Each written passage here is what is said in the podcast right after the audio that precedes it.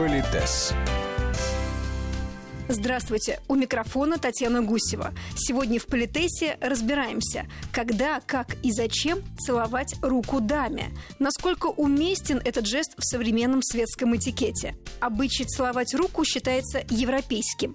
Во все времена этот жест являлся знаком особого уважения, рассказывает наш постоянный эксперт, педагог-консультант, специалист по этикету и протоколу Алена Гиль вообще съедать дистанцию между партнерами все было очень ритуализировано. И поскольку честь женщины была превыше всего, то просто так вот, чтобы мужчина мог подойти к чужой даме и там прикоснуться, ну, если только он не помогал ей, и то известный случай, да, когда погибали у нас короли и королевы только потому, что не имели права дворяне подойти и прикасаться к ним. Но были ритуальные какие-то события, когда можно было подавать руку. В частности, скажем, тот же самый поцелуй руки.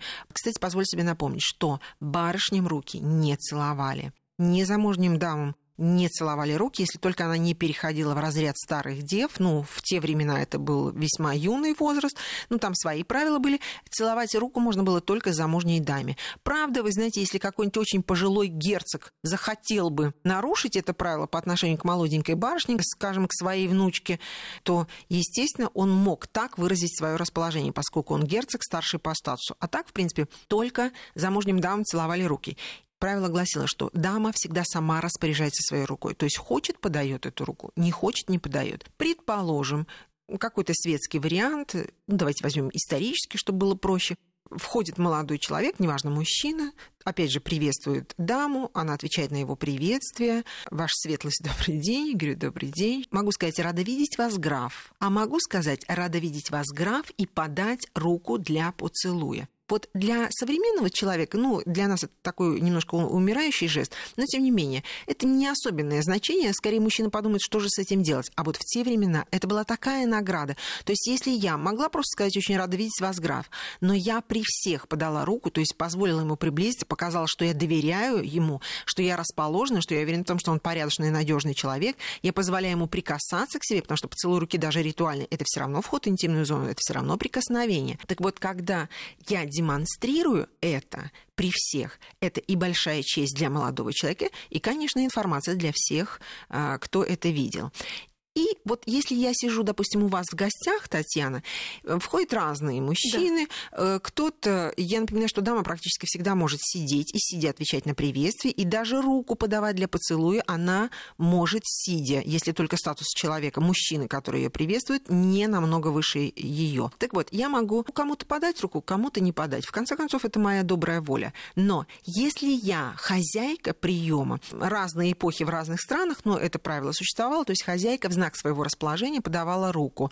Мужчинам для поцелуя, дамам для рукопожатия. Оно было символическое рукопожатие, но тем не менее оно было между дамой и дамой. Если шли гости, то правило гласило, или дама подает руку всем, для, ну, например, кавалерам для поцелуя или никому. Потому что подать одному человеку руку. А знаете, когда они еще один за одним идут, все же видят, что происходит. Конечно. Более того, все еще и смотрят, что происходит. Следят кому... за этим. Да, абсолютно верно, потому что это невербальный язык. Так вот, если я, например, одному подала, другому руку подала, третьего просто любезно поприветствовала, значит, человек и тот, кому я не подала, руку сразу он заметит и соч... абсолютно, и он будет абсолютно прав. И тот человек, который идет вслед за ним, он скажет, ага, понятно, Алена Викторовна вот этому кавалеру не подала руки, значит, она к нему плохо относится. А вот здесь, друзья мои, эта ситуация, которую мы называем, этого не может быть, потому что не может быть никогда. Потому что, если ты согласилась быть хозяйкой дома, правило гласит, заманить человека на свою территорию и унижать его, этого не может быть, потому что не может быть никогда. То есть или ты не приглашаешь человека, или если ты приглашаешь его, то веди себя достойно. Он не рукопожатный человек, тогда не создавай проблему для остальных гостей, не приглашай его в свой дом. А если ты пригласила, тогда изволь вести себя с ним так же. Ты не, обя- не обязана улыбаться, фальшиво заискивать или что-то еще. Но, по крайней мере, нейтрально, учтиво поприветствовать на прибывшего гостя ты обязан. И унизить его, не подав ему руку, вот так обижать человека нельзя. И это правило сохраняется до сих пор. Мужчина, который хочет выглядеть в глазах окружающих галантным кавалером и привлечь внимание женщины, не отказывается от возможности поцеловать ее руку. Чтобы не получилось смешно и нелепо, делать это нужно, соблюдая определенные правила этикета. Позвольте поцеловать вам руку. Что вы? Один раз. На прощание.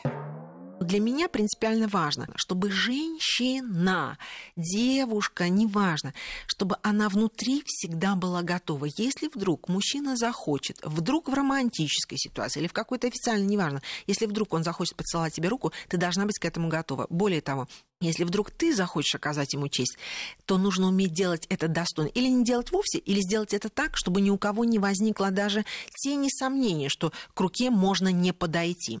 То есть в современной ситуации, если я веду себя вот так, я говорю, так, девчонки, сейчас будет шоу.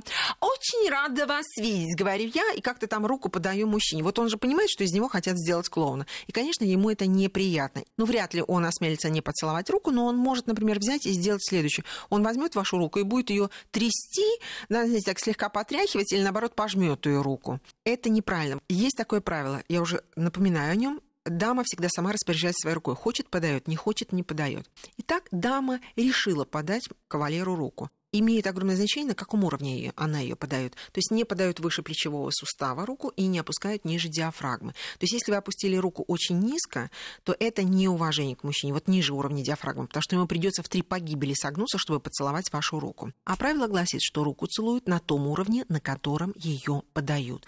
То есть чем лучше я отношусь к мужчине, тем меньше ему наклоняться нужно над моей рукой. Чем хуже, тем ниже. Но если я опущу ниже допустимого уровня, то это не значит, что мужчина плохой, недобрый, непорядочный. Это значит, у меня проблема, если я позволяю себе унижать мужчину заставляя его публично вставать хвостом кверху для того, чтобы поцеловать мне руку. А слушаться он не может. Заламывать, например, у нас очень часто мужчина, неважно, на каком уровне ты ее подаешь, мужчина подходит и начинает заламывать тебе кисть руки, то есть поднося кисть руки к губам, а не губы к руке. Это неправильно. Во-первых, это может быть больно, а во-вторых, это абсолютно неправильно. Все. Для обычных людей это ни о чем не говорит. А для нас, опытных бойцов, он на каком уровне дама подаст руку, значит, так она относится к мужчине. Причем это считывает и он эту информацию, и те, кто это видит. Вы чувствуете ответственность дамы за любой жест, который она делает. Еще нюанс. И в современной практике подают руку для поцелуя. Это абсолютно нормально. Правда, молодые девушки в молодежной тусовке вряд ли это делают. Мы, взрослые дамы, тоже адекватный. Я взрослый человек, я четко понимаю, что вот в этой ситуации этому человеку я могу позволить себе этот жест по отношению к нему, а где-то я не буду этого делать, потому что это неуместно. Адекватность это признак интеллекта. Еще, если дама не подала руки, а, предположим, мужчине очень хочется съесть дистанцию и прикоснуться к ее руке. Мужчина не... А еще, знаете, тоже мне так нравится, когда мужчина идет к вам. Вот вы стоите все такая прекрасная, раскланялись с ним, а он идет к вам с протянутой рукой. Дескать, давай, Таня, давай мне руку для поцелуя. Ой, я не знаю, знаете, мне так всегда и подмывает сделать вид, что я вообще не понимаю, почему это он ходит с протянутой рукой. Но вот это высший пилотаж. Если мужчина поставил себя в неловкое положение, то ты, как грамотная дама, не можешь позволить себе утопить его окончательно. То есть, понимая, что он ведет себя придерзко, Татьяна, вы все-таки подадите ему руку, но если будет возможность, вы ему в следующий раз, вы ему скажете, что в следующий раз вы бы хотели сами распоряжаться своей рукой. Потому что, с одной стороны, ему, может, просто очень хотелось поцеловать вам руку, и он помчался к вам. А с другой стороны, скажем, Татьяна, если вы очень-очень известная персона, а ведь съедание дистанции, поцелуй руки, это значит, что между вами существуют некие добрые отношения. А может, это человек-манипулятор? Может, он специально захотел поцеловать вам руку, чтобы всем показать, что вы с ним знакомы опять же, смотрите, если бы он просто взял, подошел и пытался ломать вам руку, это одна история. А он же издалека идет, он протягивает руку.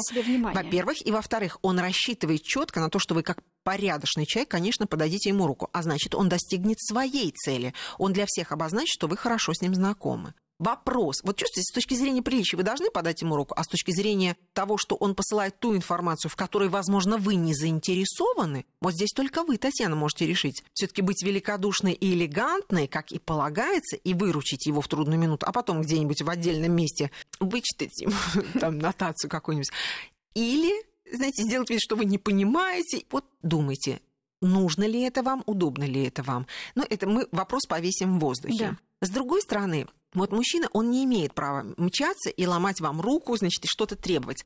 Но было прекрасное, прекрасное правило, которое гласит, что мужчина мог просить вас об этом одолжении. Да? И когда, например, э, говорите, очень рад вас видеть, он говорит, мне было очень приятно получить ваше приглашение. И знаете, и вот так показывает ладошкой, что он бы хотел, чтобы вы вложили свою ладошку в его руку, и он хотел бы прикоснуться к вашей руке. Именно не рукопожатие, а именно поцелуй руки.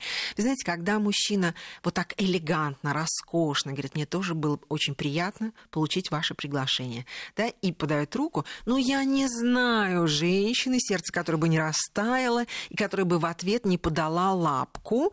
Ну и, собственно, мужчина добился того, чего он хотел, но с вашего добровольного согласия. Вот элегантно просить он может. И я считаю, что не использовать это как ресурс, недальновидно. Это один из инструментов, которым мы можем пользоваться. В Европе до сих пор целуют дамам руки. В основном это старшие дамы, в основном это в ситуации светского общения и в ситуации, когда, скорее всего, дама хозяйка или вот именно, ну, какой-то однородное, если позволено будет сказать, вот однородное общество, где люди понимают, что такой жест будет воспринят адекватно. В деловых обстоятельствах, естественно, никогда дама руку не подает, потому что подавание руки для поцелуя – это позиционирование себя именно как дамы. Вот сейчас я женщина, прекрасная, роскошная, восхитительная, неважно, уважаемая, да, но я прежде всего женщина, дама. А в бизнесе, вы помните, мы себя позиционируем прежде всего как профессионалы, статусные персонажи и так далее, так далее. И в эм, бизнесе мы съедаем дистанцию не с помощью поцелуй руки,